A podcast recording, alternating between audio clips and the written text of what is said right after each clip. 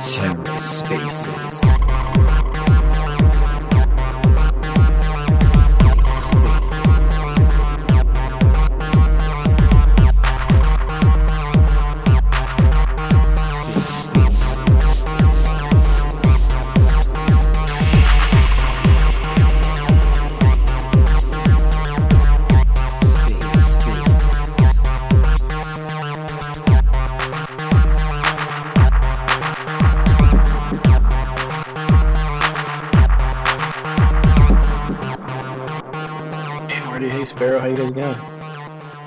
good, man. How are you? Pretty good. How's that drive going for you, Marty? Good. We just started. Actually, I'm at the gas station right now and uh, about to grab a coffee and hit, hit the road. So it should be about four hour drive, but uh, I got lots of stuff to look forward to during that time.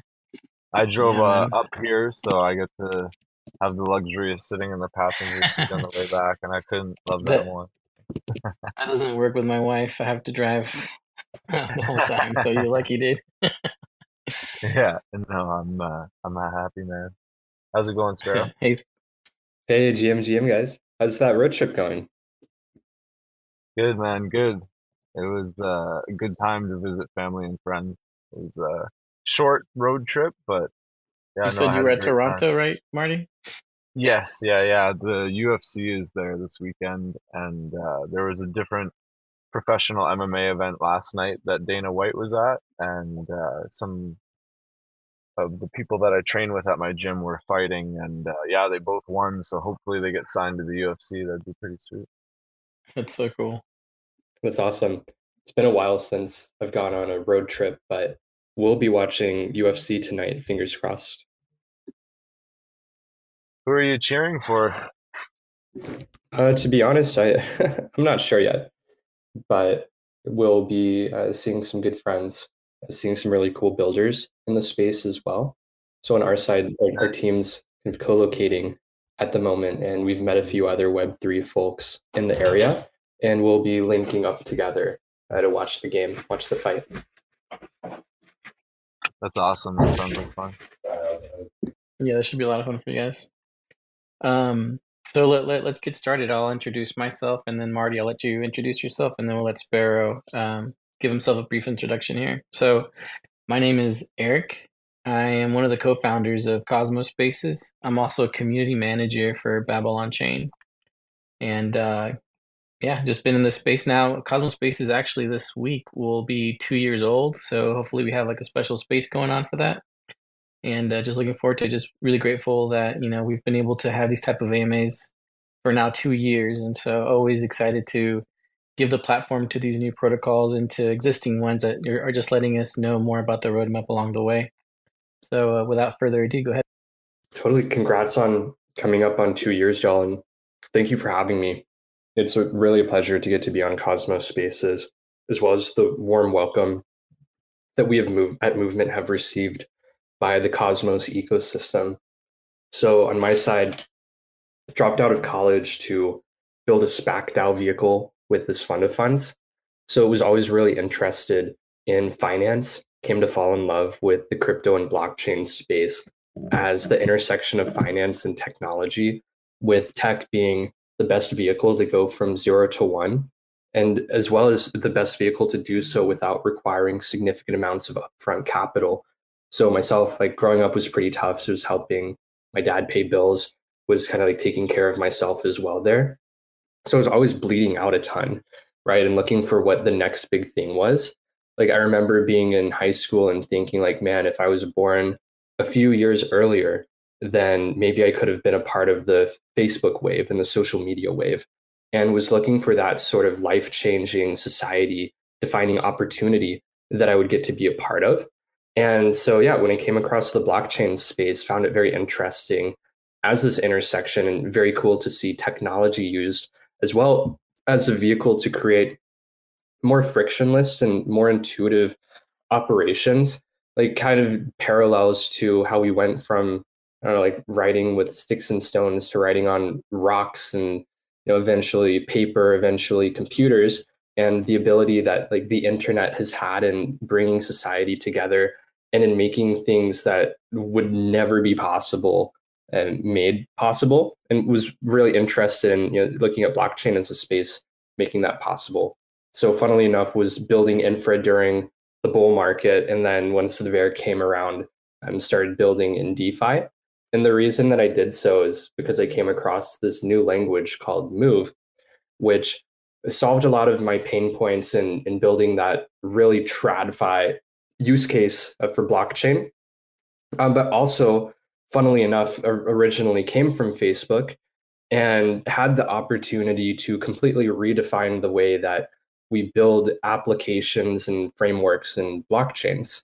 Um, so wanted wanted to just go all in on that. But one of the first DeFi applications there, and in that experience, you know, fell victim firsthand to the effects of fragmentation and centralization that we see within Web three, to where because the move blockchains were coming to market in a very competitive head to head way, it meant that there is a really difficult time for anyone in the move ecosystem to be onboarding you know the key lifeline metrics that they need and be able to share their protocols with others. And so i got wrecked by this. My co-founder got wrecked by this um, but we're both really persistent uh, you know really gritty people and so we believed that you know, we could rise from the ashes like a phoenix and do so alongside the language and democratize it, bring it to market in a Web3 native way. And so that's what actually inspired movement, which is awesome to see, you know, such a tragedy get turned into such an absolute dub for everyone. And you know, we thought originally like, okay, let's solve our problems as move builders, people building with a really cutting edge tech stack that might not necessarily be accessible. And you know let's bring move everywhere.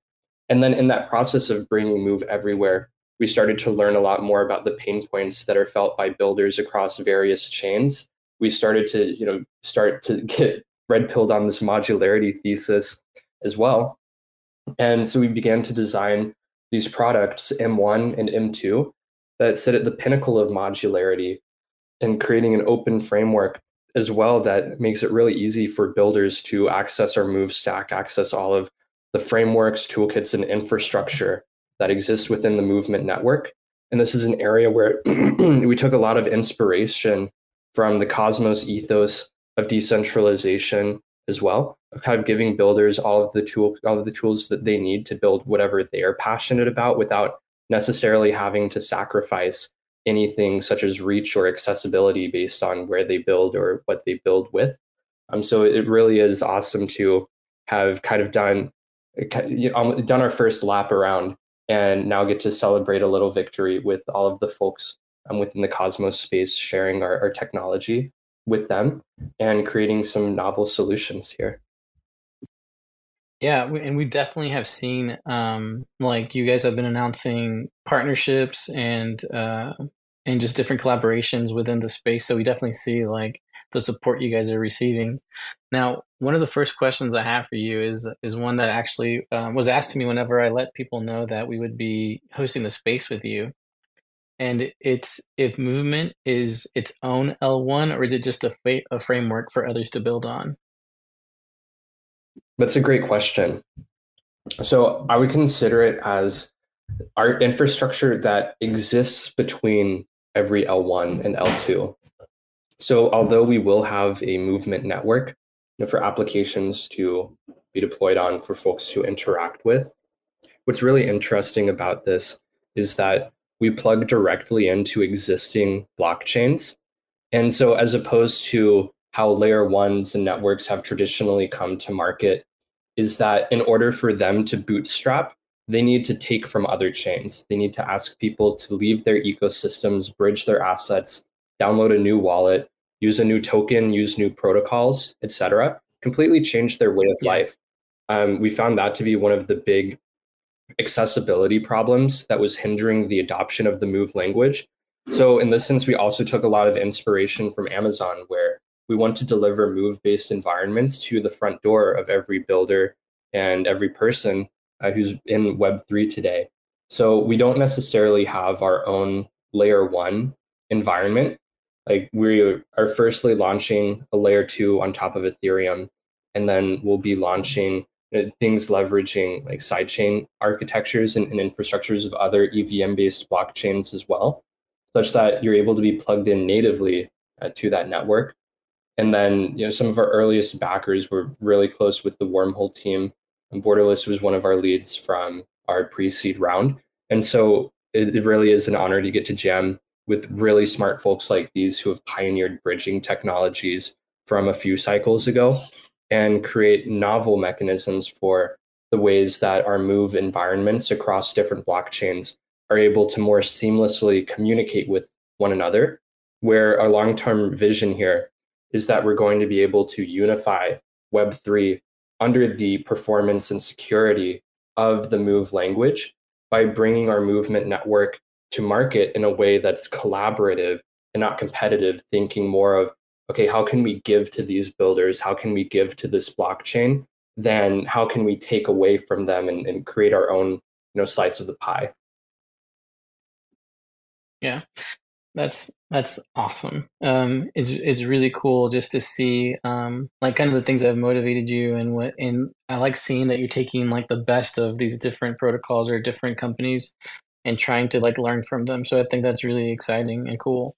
Now, um, when you guys first uh, um, like when I first approached us, we saw that you guys were doing Cosmos Week divided into like last week and I think um, this week as well. I wanted to ask you like, what were what was the thought behind that, and like how how's it gone for you guys? How do you guys feel like the Cosmos Week went for you guys? It went so well. I mean, we planned to have a Cosmos Week, and now we've kind of had a Cosmos by week. Maybe maybe even have a try week a month if, if, we're feeling a little a little here. Um, what really brought together uh, th- this idea of having a Cosmos Week is that we were jamming with the Union team, where they've got this really cool protocol that helps builders access Cosmos IBC and then access all of the network effects, all of the other protocols and app chains and infrastructure that exist within this. You know, kind of like how we're doing this with Move. Um, they're doing it with IBC, but it's something that like any team, any protocol um, can access as well. So like really rad folks over there. And then we are thinking, well, if we're plugged into IBC, this opens a million different doors to us. And so we started chatting with some other teams. Um, you know, we we've been chatting with Skip, uh, with Leap, with Kado, kind of figuring out all sorts of ways that we can integrate not only these different really awesome protocols into our network, but then also package them in a way that all of the other applications that are building on us will be able to easily access too. And another really standout team that we started working with here um, was the Noble team. So our side here, like we want to have native USDC. Naturally, that, that's really important um, for early stage DeFi and protocols. And when we were chatting with them about how we'd be supporting IBC by working um, with Union, they mentioned that you know they were really keen on collabor- collaborating with Union as well. And so we, we kind of made the almost like a little thruple here. Yeah, it's, it's a no brainer. it, it was really awesome as well to see like not just like separate teams integrating our move stack and integrating into our open framework, but then actually doing so kind of under this umbrella. I, I kind of think of movement as this, uh, how do you say, like primordial soup. It's it's kind of this like like melting pot of different builders coming together, creating novel products with one another to where now it's it's going to be very easy for teams, you know, not just from a network standpoint, but for teams building on us to simultaneously be accessing um, IBC as well as some of the really beneficial integrations such as USDC and via Noble.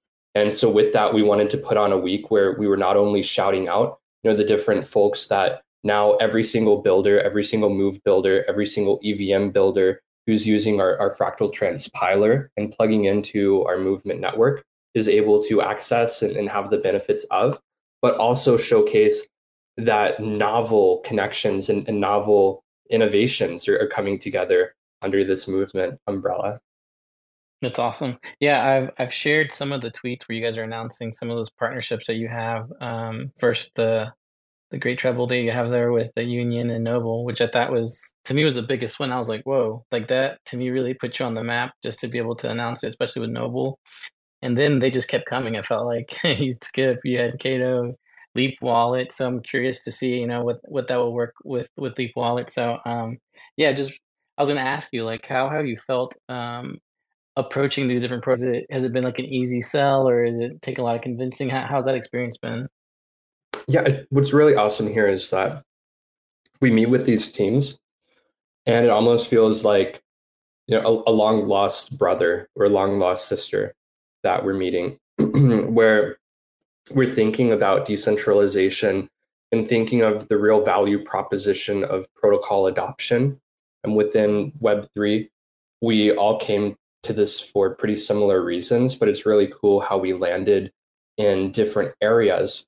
And it really does feel like a welcome home, you know, to be coming into the Cosmos ecosystem, something where we have, you know, certain ideals as to what we believe with regard to decentralization, what we believe with regard to how applications should be able to permissionly permissionlessly interact with one another. And that that is you know the primordial soup. That is the catalyst you know for um, the growth of the space here but of course we came from very centralized chains and, and very centralized ecosystems and whatnot there um, so really is like a breath of fresh air and an honor to be um, so welcomed by all of these teams into the cosmos ecosystem and we're really grateful to get to bring the move language and a really diverse ecosystem of move based applications and frameworks as well um, for all of these folks to get to work with now too.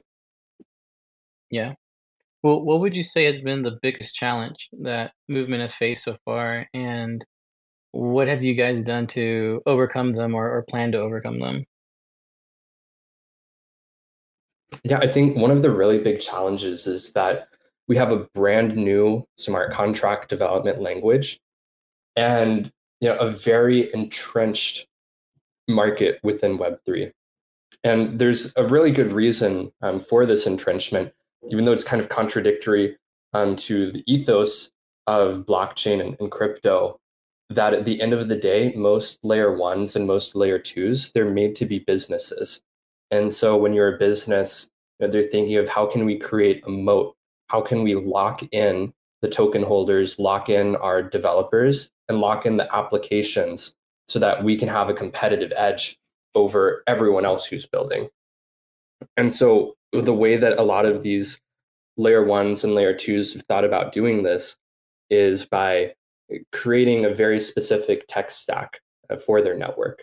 So that if you're a builder on a certain blockchain, if you want to launch on another one, suddenly you realize like you have a significant amount of tech debt where it's difficult to launch in a different environment. It requires a lot of engineering resources, as well as ultimately going to split your community, right? Because there's not very strong communication mechanisms, and the ones that do exist are constantly getting hacked it's terrifying like i'm holding my breath every time i use a bridge every hell even every time that i send money from one wallet to another I, am terrified that, that, it's going to just disappear or get lost in this ether yeah. right so the effects of this i believe that we've seen is that we have a very fragmented web 3 and you know maybe that's all in well you know in 2020 when there weren't you know 50 different layer ones and 50 different layer twos and the ones that were popping up because there were a lot of new people coming in to web3 they were able to disperse themselves amongst these different networks. And you know there's a lot of liquidity flowing and everyone was able uh, to see those rising tides. But in the market that we're in today or at least the market that we had been in over the prior two years fingers crossed that things you know look up on look, start to look up a little bit more. Is one in which it's not just like the, the taps have been turned off and there's not that same amount of people coming into web3 but a lot of folks are actually leaving. And a lot of folks are centralizing around ethereum because you know, that's that's kind of you know winter's winter came and so folks were congregating to where all of the food storages were if you will and that led to yeah. you know a lot of ghost towns it led to a lot of a lot of pain points um, for builders there. So to be bringing something as fundamentally different as a new programming language into this Web3 in which it was becoming very centralized and a quite old tech stack. Uh, it was very difficult and it takes a lot of you know selling naturally in order to convince folks to you know use something different here. So yeah. the way that we're solving this problem is firstly from an architecture POV. What I find really interesting about modularity is that you can create, I think you can create very scalable um, solutions, not just like scalable in the context of the application or the framework, but scalable in the context of it has the ability to scale other things in addition. So the way that I think about it is almost like a uh, like a converter where for example if you're using a mac you might not have a usb you, you might not have a usb port but you can plug an adapter into your mac so that then you can use usb you can use hdmi you can use displayport whatever and so we're thinking of our network kind of similarly to that in which on the the back end so on the like backwards compatibility side we can be plugged into every existing chain, creating a, a bespoke and curated product to that system. And then on the front end, creating this universal virtual machine layer in which Move, anyone building with Move can agnostically communicate with each other. And it doesn't matter anymore if one chain is USB and one chain is HDMI because we've got a USB plugin, we've got an HDMI plugin, and then in the middle we have something that is distinctly movement connecting these folks. Yeah. Secondly, we've additionally created this really awesome product called Fractal. It's a transpiler. So what that means is if you've created an application within Solidity and you want to upgrade your performance to move so that your your builders and the folks who are entrusting their assets to you aren't going to have to worry about reentrancy attacks or other vulnerabilities um, that particularly plague the Solidity language. you can upgrade those smart contracts without having to rewrite them, right? So you put in Solidity and outcomes move. And then you're able to decide where you want to deploy to because where applications exist, they exist in in this in that distinct movement network and then can choose what chain they deploy to. So because they also all exist in the same place, it you know makes it very easy for these protocols to collaborate with each other to partner. Um, but then additionally can deploy into multiple environments where it's less of a, a fragmentation and it's more like you know if they have a restaurant and they're suddenly able to open up in another part of town in which they can now access entirely new markets, share their protocols, and share what they've built with entirely new ecosystems in a way that is as frictionless to them as possible, removing all of the pain points of tech debt. Like the tech debt is the cross which we as movement bear, handling all of the integrations which, with each of the respective chains and handling the communication infrastructure between the different networks um, but yeah, we just want people to be able to build what they want to build with. We want people to be able to easily access others' protocols and frameworks so that they can scale, they can create new things, and you grow this space together and do so in a way that unifies Web3 without having any you know necessarily necessary requirements of bridging assets using new infrastructure leaving the ecosystem you're familiar with but rather to get the best of both worlds. So there's been a lot of a lot of work on our side with regard to um, building out like the best user experience possible and how that informs the tech stack. And in our opinion, that's the way that we address you know the, the really difficult question of how do we bring a new language to market in a market that is very very entrenched in incompatible and you know very almost contradictory technologies yeah. So That is crazy. Kind of blows my mind, like that you'd be able to kind of even have like a pop up store somewhere in a completely different ecosystem than what you've built in. Is there any like because it's so easy to do that? Is there any security considerations that that you need to think of when you're building on movement, or is, is like does it make it vulnerable to anything, or, or what makes it so safe if it's so easy to use anywhere? Yeah, it's, I, I think that it ties to the move language itself. So a little bit of background about Move and how it was born. Way back when, looking at like 2017, 2018, Facebook was creating this Libra Diem project. I remember that. yeah, yeah. They, they wanted to create a payments platform that could be connected to their Facebook. And particularly, yeah. they wanted to onboard all of their big tech and their big finance friends. So they were looking at Solidity, and these folks were like, "There's no way in hell that that we're going to be putting hundreds of millions of dollars and lots of sensitive data in something in which, like, there could literally be a science in cracking Solidity with how esoteric some of, for example, the Kyber hack, you know, how esoteric some of these vulnerabilities are, and with it being near impossible to guarantee security as as well as being pretty difficult um, to learn and pretty unintuitive to read from a, a development um, perspective. And I, I, know I rip on Solidity, but I, I want to make clear that I'm doing so because it's it's been almost a decade since it's come out, and the market has shifted so much since then. Like it was such a huge leap forward at its time, like being the very first smart contract development language. It's like if we were launching a, a space shuttle from Earth to Pluto, right? Like that is such an incredible distance that even the millionth of a degree is is going to be necessary if you want to hit the bullseye. And then, like a planet, you, it's a moving target too that naturally shifts with the evolution of markets.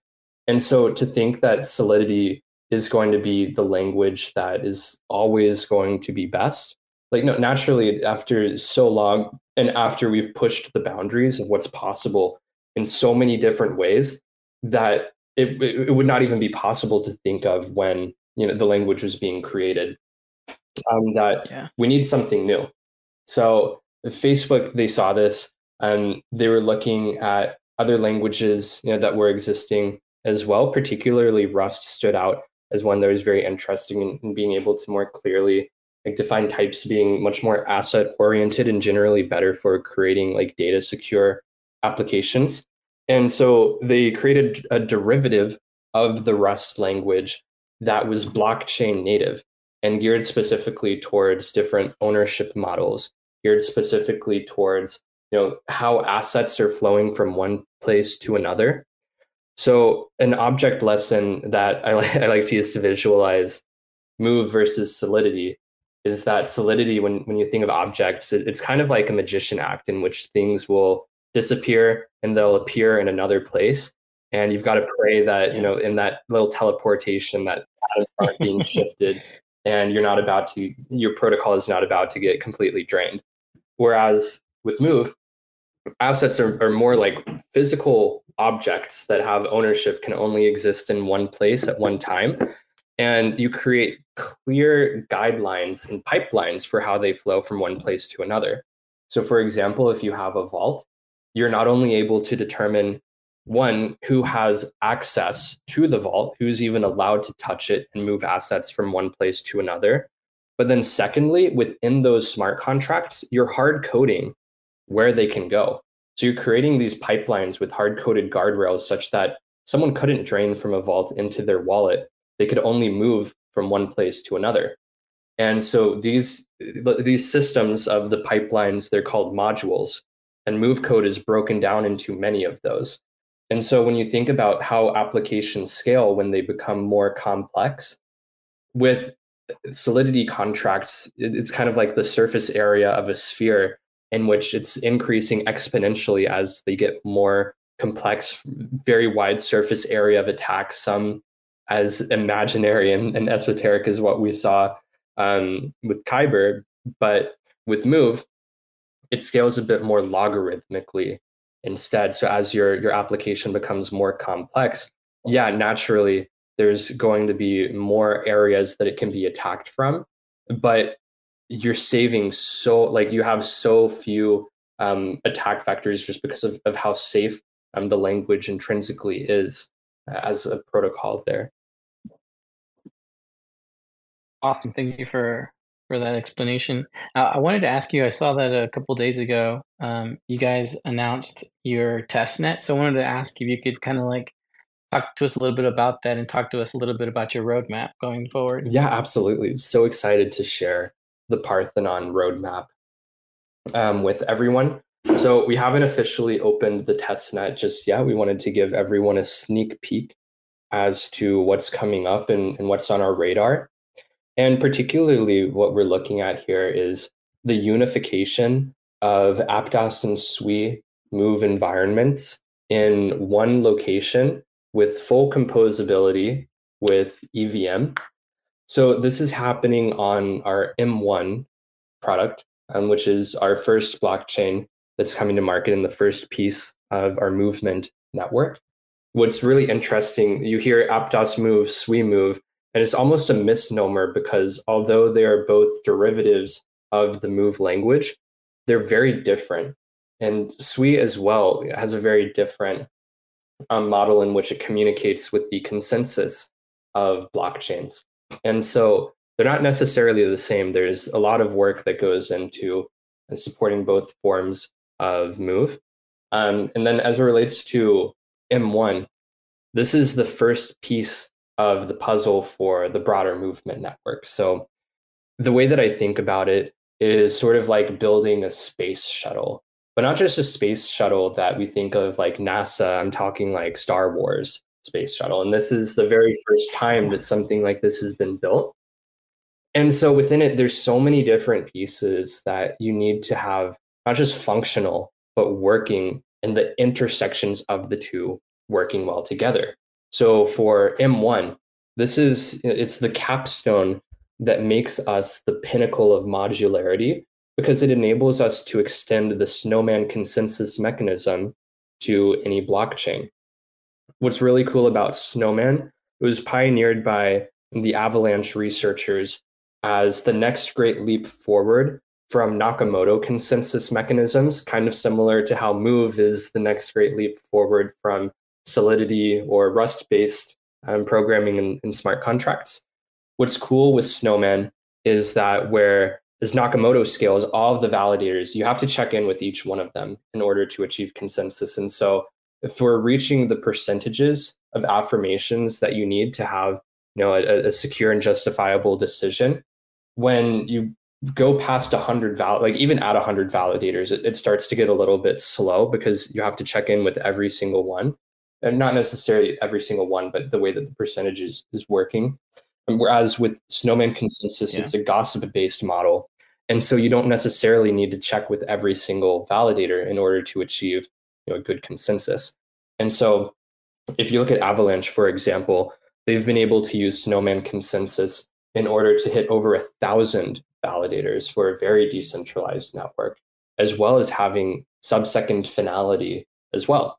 So this is something that we're able to bring and extend to you know, every chain that we go to as well. So we kind of think of it as like building a warp core almost. And like it, you you can just say if you're building a warp core, like that is very difficult to do. You can't necessarily test that in production as well. That that's how things go boom and, and how galaxies get destroyed, right? So figuring out ways in order to yeah. effectively test all of all of these different uh, mechanisms, as well as like the things that might not be as fun as testing a warp core, like imagining you know the glass on the front of your space shuttle you got to make sure that when you're moving at light speed, when you're moving at you know the rate that the warp core enables you to hit, that you're not having leaks. You know, you, you don't want the oxygen to be flowing out. You don't want it to crack under the pressure, right? So there's even like theoretical things um, that we're testing because what we're doing has never been done before, which is incredibly exciting, um, but also means that That's so cool. we got to make sure that we're doing this right. So the first stage of our test net here is we're onboarding you know very special very select set i, I don't a set is even you know kind of almost like a, a bigger um word than than what describes the number and, and folks we're working with here um, for the very early stage testing of this network. And then we're going to start slowly growing the pie here, onboarding some more validators, onboarding some more folks into this network um, and, and, testing some more things there. And then start to onboard, you know, pro- all of the applications within where we've already had um, a lot of folks uh, deploy, but then we'll be unveiling the front ends for these applications and something that more folks are going to be able to use and, and be able to work with and play with, um, which is then going to tie into some really fun incentives that we're planning on an ecosystem level for the folks who are participating uh, within the test net there. And then continuing to release you know, different upgrades to the network, such as the M2, which is our layer two on top of Ethereum, in which folks will be able to onboard you know, natively and deploy their applications to the biggest market within Web3 there. And around then, you know, likely doing something in which we're going to really ramp up, you know, the different rewards and different things that people will be able to earn and be able to have given away to them um, in the space, as well as you know, seeing a lot of applications within our network doing something pretty similar to there, where I would expect that you know, our, our testnet is going to be riddled with various incentives and various ways for people to get involved and earn things, you know, not just from movement, but even more so from the folks that are building uh, on top of us, because we really believe in this like give first mentality, and that the real benefit of Web three is that like we're we're able to give um, to folks and able to do so in a way that aligns with the bottom lines of protocols and networks uh, that are being built. And so this is kind of like a message to all traders, a message to all of the degens and memers. Like we're here to give you a home and would love to hear feedback on you know what is it that you want to see from a network? How is it that you like to play with things? And you know what do you want to see um, you know when you're doing things on a test net so that as we're doing things as applications are doing things here like this this is a movement. And a, a movement isn't a movement if we don't have everyone um, involved here. So yeah Sure. I think this is a, this is a good um, opportunity for me to share uh, about your movement community program. And I wanted to ask you because um, it, it is hard to, you know, uh, be able to balance the two, being able to uh, balance actually building and then involving the community and engaging them. So um, I think that this is, is a good opportunity to talk more about this program, but also tell us, like, you know, how are you guys determining like what the right balance is between doing both things? Yeah, absolutely. Well, um, firstly, in terms of community side, we're comprised of so many different folks. Like, what's really awesome about movement is that there's so many different people um, from so many different walks of life, so many different backgrounds and passions coming together. And I believe that as a melting pot, it's important that we give the ability for every single person in the network to be able to realize their potential and contribute their special sauce, if you will.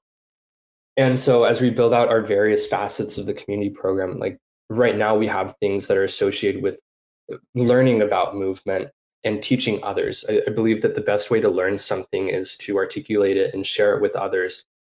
So that's the first stage that we have here. We're going to be unveiling some art contests pretty shortly. We've we've done some meme contests over um, the holiday season had had some really funny, really funny things um, made there. We have developers that are coming to the ecosystem, and what's really cool is that they're able to earn you know a fair piece of the network by helping us with their with our documentation, helping us you know with how we're articulating the tech to others and helping create a better experience for other devs and protocols that are, are onboarding and coming into the network as we get you know closer to testnet, I, I think that we're going to see some more things oriented around like trading as well. Um, we're we're really excited um, for the future testnet weeks, which we're going to have different themes and different um, you know that that's all the alpha I can share uh, regarding that um, and with the testnet. But yeah, like the way that we think about it is that you know there are folks who are more inclined for like learning, folks who want to be marketing and kind of want to be sharing the good news with others, folks who want to create art, folks who want to create memes, folks who want to trade, right? And so the way that we think of these community programs is like if if it were me in their shoes, what would I want to see in terms of like I don't know, it's like creating a Kantian system of incentives in yeah. which when people are doing the things that they like to do, that they're going to be seeing rewards and you know seeing benefits um, just for just for doing what they like to do. And to me, that's like the beauty of Web three, in which we're able to more clearly define these different structures of how value is flowing between different parties, almost like a carbon cycle or a phosphorus cycle as well, where like in traditional industries and in the traditional world, we see all of the value just accruing to the top pretty agnostically. Like these folks have just found the way to extract it from others. Whereas in the system we're building, we, we just want to keep iterating on how can we create create a system in which we are defining like how we are giving um, to others. And so our vision here is that folks will be able to earn a piece of the network and be able to earn pieces within the network as well. And just by doing what they're passionate about and what they want to do. That's beautiful. And I, I agree, like everyone has, you know, something else that they're good at and not necessarily the same. So being able to just work, do whatever you're good at and being able to contribute, I think does truly bring everyone together. So it's always cool whenever, you know, you you set it up so everyone can participate in that fashion. Now, um, I did want to ask you. So, um, I'm I'm not too sure about your social platform. So I, I know I shared this tweet right now for people to get involved in your community. Do you guys have Telegram, Discord? Uh, how can someone get involved in, in the movement ecosystem in your community? Absolutely. Thank thank you for the plug there. So on, on just about all of our partnership announcements, if you scroll to the very bottom of any one of those, you're going to see a link to our community and ambassador programs. You're going to see a link to our Discord, a link to our Telegram as well. So really excited as well to share um, some some alpha that's coming um, within our Discord. Is that we already have a lot of different roles, a lot of different ways to earn XP, um, for you know, whatever you as a person are passionate about and interested in. But pretty shortly, um, we're, we're, going to be unveiling some games and some treasure hunts and some really awesome uh, ways to get more involved there for folks. So I really recommend and checking out the Discord, um, snooping around, seeing the different roles that you're able to earn, and really excited to uh, you know, soon be sharing more about the different perks and the benefits that are going to be coming with each one of those roles. I think it's going to be really fun too, because you can kind of think of it as like in World of Warcraft or in Destiny, where you're able to choose your class and your subclass and have various you know opportunities and various things at your disposal um, for where you go and creating something where I don't know. I, I think we really want to be able to help show and create identities uh, within uh, Web three here as well for all of the folks coming. Yeah, I always think it's cool, especially whenever um, different protocols like really gamify in that way, make it fun. Um, I think it's really cool. So I'm glad that you guys are going to do that. Yeah, I'm a um, gamer, you know, so like since, I was just thinking like like I'm trying to have fun too. Like half of this like this is stuff that I would yeah. like go do in my free time. well, it, it, it's not going to be a community unless it's fun. So yeah, I totally get it. since since we're talking about community and you know like I love the focus that you guys have on decentralization um, like just when you talked about the validator set being as big as it is an avalanche, I had no idea, you know, um, that snowman thing you were talking about, uh, how big a validator set can be. Uh, it got me thinking about like governance. So I feel like um, the future of governance with movement will be like truly fully decentralized. So I just wanted to get your thoughts on like the future of governance uh, with movement and how does movement play a role in that? Oh man. So now now we're getting into the real um, theoreticals as well. Um, yeah, yeah, I, I think that there's honestly there's a lot of pieces that we haven't unveiled yet that are going to have significant impacts on what governance is going to look like at movement. so what I what I'll share here, you can think of as being maybe like 10 to 15, if we're maybe 20% of what governance is going to look like from this like theoretical point of view, in which I think that the folks who are participating within the network naturally ought to have the biggest share of you know, where the network goes. But I think that even within this, we can also identify that different folks are going to have different expertises that naturally might be weighted in different sorts of ways. So, for example, we may be able to delineate what is a business governance decision, what is a technical governance decision. And even within, say, the technical um, governance decisions, there's going to be different things that we're targeting here, such as you know, being pursuant to an open source ethos, doing things that are going to contribute to decentralization. As a, a case study to you know, display how difficult and sometimes contradictory things uh, such as this might be, imagine you have a company. Let's say it's a, a, traditional web 2 company. What the tech wants and what the business wants a technical decision might have sweeping impacts on the business model that a company currently has. And perhaps the what is one of the best revenue mechanisms?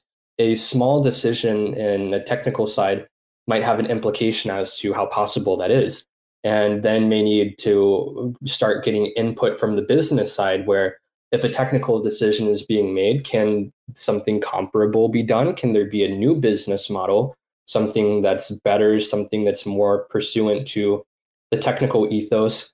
You, know, you kind of get this question of like, know, it reminds me of like in, in Jujutsu Kaisen, there's this line. It's like, does the soul shape the body or does the body shape the soul? And I think that that's also going to be a very interesting question with regard to governance. And that's looking at it from a very, very blurred perspective where there's so much yeah. beyond just like business and technology, so many things that are within, things that are very business, things that are very technology, things that might be a little bit of both there.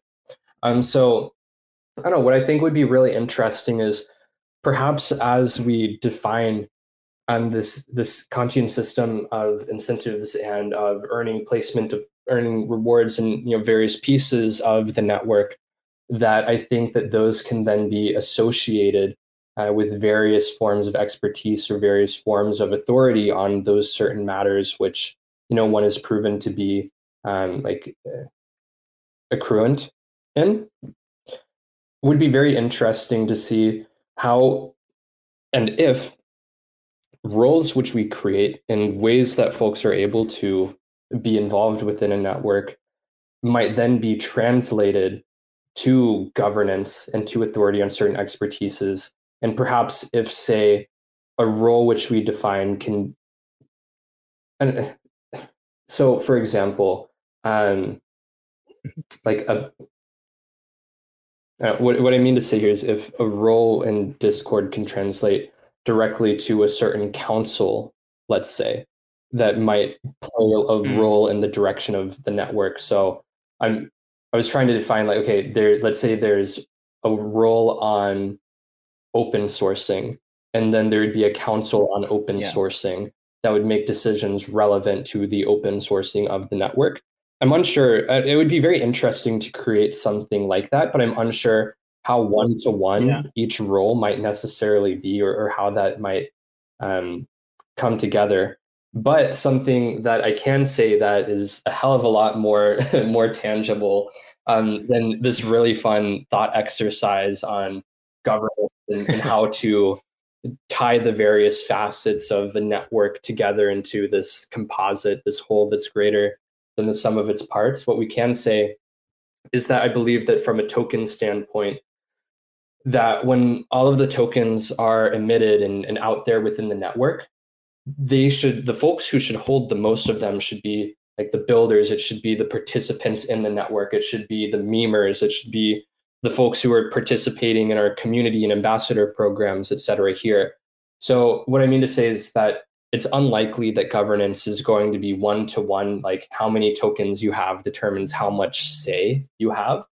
But in terms yeah. of a decentralization perspective, we do have community first tokenomics, in which the majority of tokens are dedicated towards the ecosystem to the network participants and folks here. So we're always looking for ways to give grants to folks that are building public goods, building applications, always looking ways for folks to earn uh, various allocations of future tokens that would be released on the movement network you know for their participation. That's something that plays a really key role uh, within our community programs and within the various ways that folks will get involved. We're going to keep iterating and figuring out how to design a, a better form of governance and a better way that we can you know move this network together in unison as an ecosystem but can say certainly that in terms of like the the pieces of the network the tokens and the various things there like we want that to be held by the folks who are participating in it not by us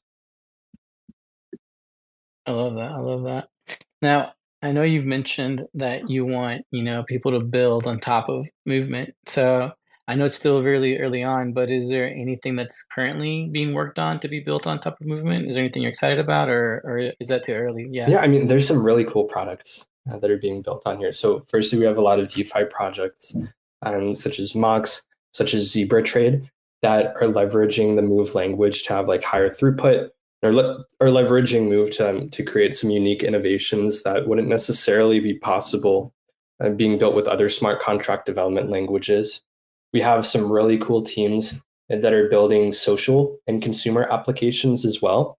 Like one that's really interesting is called Gilder. So you can think of it as like a Tinder for games, in which you're able to track like your.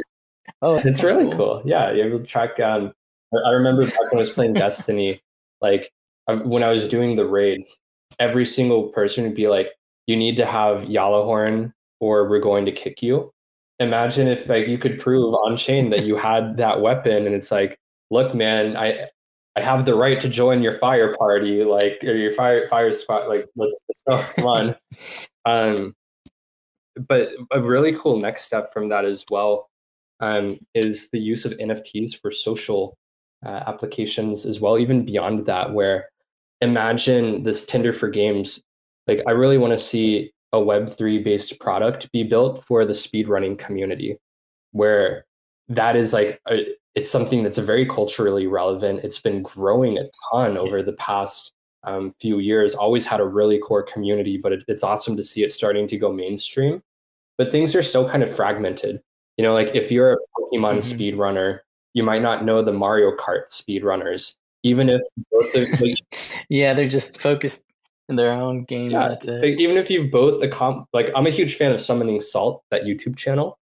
So it's like there are so many people who have who've accomplished absurd feats of skill and excellence, and it would be really cool for these people not just to be able to identify each other, but then wherever they go on social forums, uh, to be able to be recognized. Yeah. And like same goes for me, man. Yeah. Like if I'm on the COD forums talking trash about like people who use a certain weapon and someone tells me to get good, I should be able like I should be able to show a badge next to my name, or maybe it's like the color of my name that proves that I got Damascus. You are good on every gun. Like like know your place trash like that's you not me right? Like I, I, that's hilarious. I think gaming is something that's only going to become bigger and bigger and it's been cool to see a lot of games being built around web 3 but what would be really cool as well and from my perspective is to see social applications for games being built using web 3 and this is an area where move as a language where it's like really geared towards things such as NFTs. Um, with Move, you also have what's called dynamic NFTs, where you can swap out attributes of them without having to invoke a transaction. So it's like that upgrading process oh, value wow. accruals native to the NFT itself, not native to the smart contracts of a protocol which stores the NFT, which is, isn't, necess- isn't necessarily as, as very Web3. um, but yeah, we'd love yeah. to see uh, folks building around that. I'm really excited for the Gilder team, what they're building. Really excited for the the Zebra Perps Dex um, trading as well, and the Mox team that is still in stealth, but they're about to be making a big splash as well. That's so awesome that you guys already have so many projects that are being built on top of Move. And I've, uh, you know, you've mentioned Destiny a couple times. My brother's a big Destiny guy, and he was pretty depressed a couple months ago. Whenever um, I think his name was Lance Reddick passed away because he was a big part of that game. I was gonna you know kind of go off topic there and see if you felt that same pain that he did. Um, well, I was really big in Destiny, like the first year that it came out. Like I played a little bit of Destiny 2, but honestly, since I've started building, I haven't been able to really play video. It has been the same. Yeah. that is no, to- totally understand that. Um, I did. I know that you've, um, from what I've seen, you know, you have all these partnerships in the Cosmos um, with a lot of different protocols now. Um, are you guys doing the same outside of the Cosmos space? Do you guys have a lot of collabs with other organizations, blockchains, protocols outside? Yeah, absolutely. Um, so particularly, like naturally, we're really close with the Move ecosystems and the Move teams there as well. Mm-hmm. We're very close with the Avalanche ecosystem. They've been a huge inspiration to us, and it's really exciting um, to get to extend some of the, the great applications and the great technologies coming from that ecosystem into many other places as well there. And then, of course, you know, we, we support some projects from just about every chain uh, out there. But I think that going forward, you're going to see a lot more weeks, kind of like Cosmos Week, oriented around different networks and different applications and what's going on there.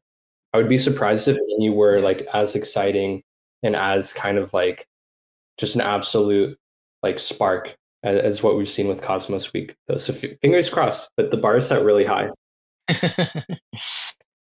hey, well, you know, good good luck uh, on keeping that spark going. But yeah, it's it's really hard to top the Cosmos in our eyes. Not biased, right? oh yeah, yeah. I really rock with. Um, I don't know, just what's been able to be embodied of the ethos of Web three and decentralization, and seeing what's been uh, what's been possible through this. So really excited uh, to be bringing a lot of new builders into the Cosmos space, get a lot of exposure to them, as well as extending the possibilities of IBC naturally to other networks and other places as well. I'm kind of being pursuant to that ethos and creating like a new melting pot, a new world, and almost like a renaissance or a golden age of smart contract development and building that I, I believe we can usher in with movement and with the help of IBC with the help of all of the really awesome teams um, that are building here and are, are so uh, forthcoming is not not necessarily the right word, but like so willing and eager uh, to get to collaborate and work with you know the other folks here. Thank you, uh, Sparrow. Since we're we're getting close to the the wind down wind down time, um, if there's anything that we haven't hit on that you wanted to talk about um, before we start winding things down? Like honestly this has been an absolute pleasure. I also want to thank everyone in the audience today. Can think of a better way to spend a weekend saturday afternoon than saying and kind of jamming about uh, crypto here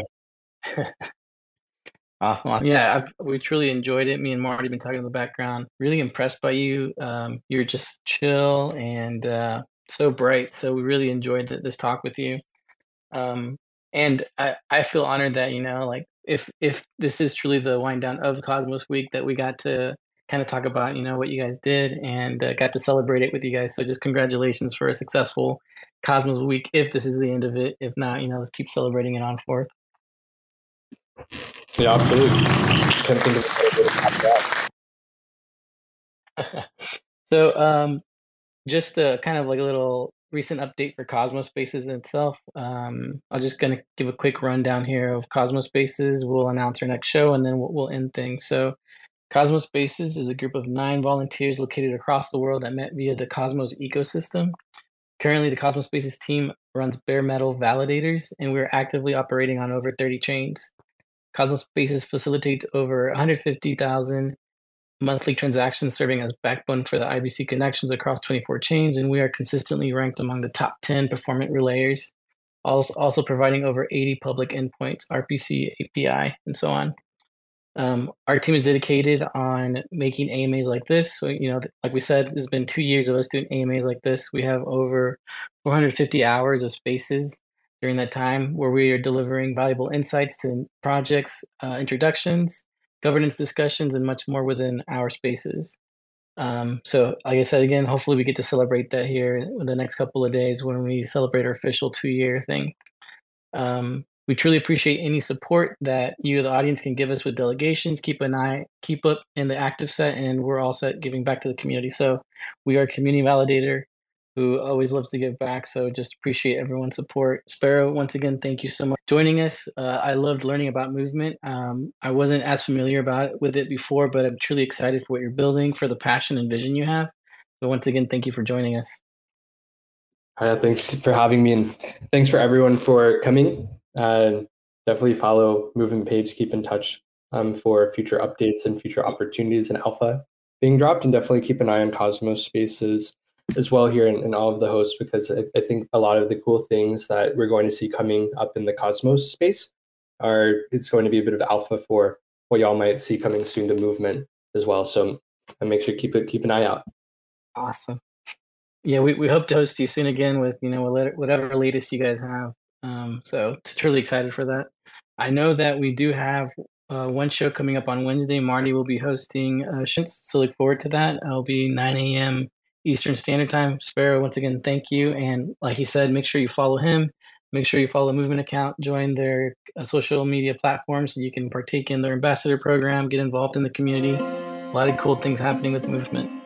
Bye bye, everyone. Thanks for your time, Sparrow. That was a great conversation. Take care, everybody.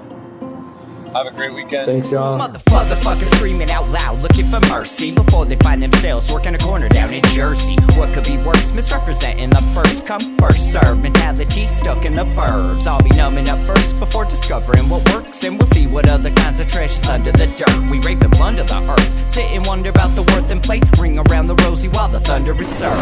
Motherfuckers walking around here looking faceless, trying to make a living selling friendship bracelets. Dead ends dragging out the max amount of payment payments, red down days, got them acting all bankless. Yo, fam, what? Check these tokenomics. They probing this bear, flexing broken honest. I had to lay my soul down, I'm just roasting honors. And then to end a long day, 11 bowls of chronic. Never known to politic, I was born to frolic. It's been my policy to pollinate all over the plot. We got a lot of apologists jumping in at the top. We like to measure their velocity before they hit rock bottom over impossible loss. It's all moss, and I'm liking the odds. Fondue in the morning, forming mycological bonds. Flick the cap, yo, the road is highly involved. Flip a coin, diary fall. Motherfuckers screaming out loud, looking for mercy before they find themselves working a corner down in Jersey. What could be worse? Misrepresenting the first come, first serve mentality stuck in the burbs. I'll be numbing up first before discovering what works, and we'll see what other kinds of treasures under the dirt. We rape and plunder the earth, sit and wonder about the worth and play. Ring around the rosy while the thunder is served. Trying to figure out the max amount of dinner lace stacked in non toxic just to get a better place. Smacking on the hostage like the shit is play for keeps. Clowns, white knight, and all these Maybellines.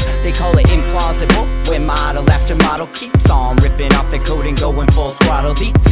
Tearing apart your community. All these low hanging fruits bearing zero liquidity. Got a planet in reach, coming standard to each. I'm on the back 10 stargazing after the siege. Commanding all the management to grab a few C's. And then we'll round up the beasts and send a messenger east. Y'all better sign a release when I'm bumping these beats. Hands up if I got motherfuckers drumming the streets. Yo, we got a few dubs, we got a couple defeats. And if you're coming for the king, you better have some of each. Motherfuckers, fuckers screaming out loud, looking for mercy before they find themselves working a corner down in Jersey. What could be worse? Misrepresenting the first come, first serve mentality stuck in the burbs. I'll be numbing up first before discovering what works, and we'll see what other kinds of treasures under the dirt. We rape and plunder the earth, sit and wonder about the worth and play. Ring around the rosy while the thunder is served.